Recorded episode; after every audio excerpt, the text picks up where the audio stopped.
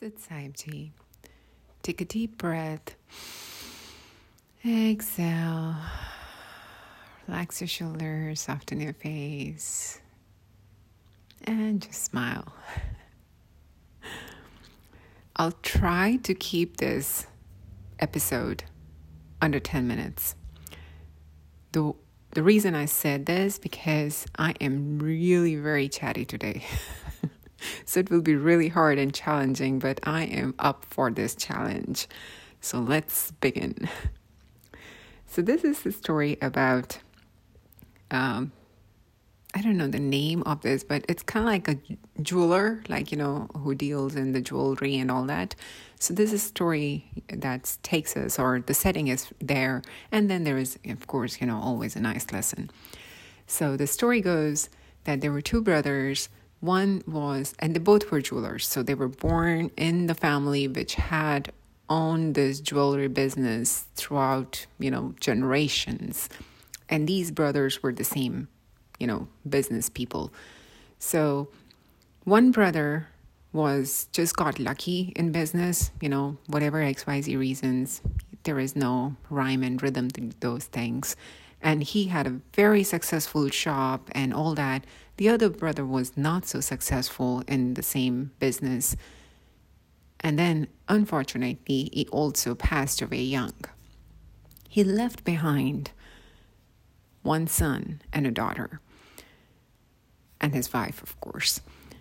The son was, you know, late teenagers, but not old enough to uh, kind of like a, be running the business on his own but he was old enough to be able to learn the business if opportunity was given to him. And the daughter of that businessman was old enough to get married very soon, kind of like, you know, the marriage able age or marryable age or whatever that age is. So, so this, uh, the woman, the widower, was trying to find a good, you know, uh, groom for her daughter and this and that. Finally, they were able to find, and there were some, you know, the arrangement and they needed money. So this woman, this widower, sends her son to his uncle, who was a very rich businessman with a gemstone. She said, Your father left only this, and he told me that this is the only gemstone which can help us in our hard times in this kind of situation if he ever, you know, passed away or something like that. And only and only your uncle, being a very good businessman, knows the real worth of this gemstone. So if you can just take it to him and ask him for money and ask for his help, I'm pretty sure he will help us. So the son take that gemstone to his uncle his uncle looked at the gemstone, and the son explained the story to him. And the uncle said one thing. He said, This gemstone is so valuable, like it's so expensive that I don't have all the money. Even I, if I give you everything, I still can't pay enough for this gemstone. But what I can do is, I can keep this gemstone and I'll loan you the money, and you can repay the loan by becoming one of my kind of like you know uh, the person who will work in my shop and i'll teach you the business. So that way you know two three years from now you can take your father's business but at the same time you can repay me the loan by working at my place. The boy thought that was a good thing right? Because this way he can learn the business also, he, he can get the loan for his sister's marriage. And at the end of this deal, he also have the chance to get that gemstone back from his uncle, right? It was a sweet deal all way long. Like everything was nice in this deal. So, and things actually happened as planned. So the uncle taught this boy the business the sister was married away, mother was living happily.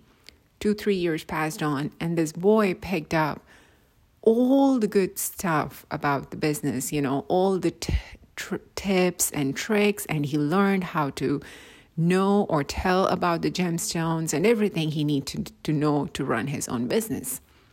finally, after, you know, three, four years, the uncle said to boy, You have repaid your loan to me.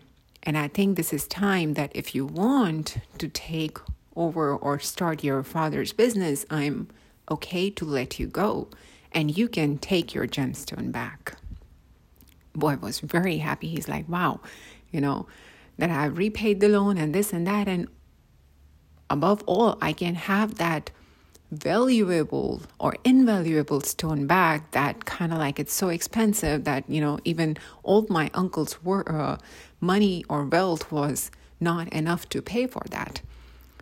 So he said, Yes, I am more than happy to kind of like, you know, go on my own way. So Uncle said, Do you remember the gemstone you gave me? He said, Yes. Uncle said, I will give you that gemstone. I'm like, You know where I placed it. And actually, when he placed it in that locker, he gave the key to the boy. He said, Tomorrow we'll be opening that safe, and you have to evaluate that gemstone in front of me. Let me know how much you think its value is and then we'll go from there. But you are no more my worker. You are free to go from this point on. So that would be your last task or last test, you know. so they all agreed, and the next day came in, opened the shop, opened the safe, and he got the gemstone.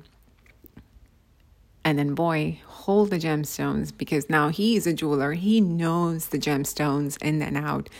And holding the gemstone, looking at the gemstone, he started crying.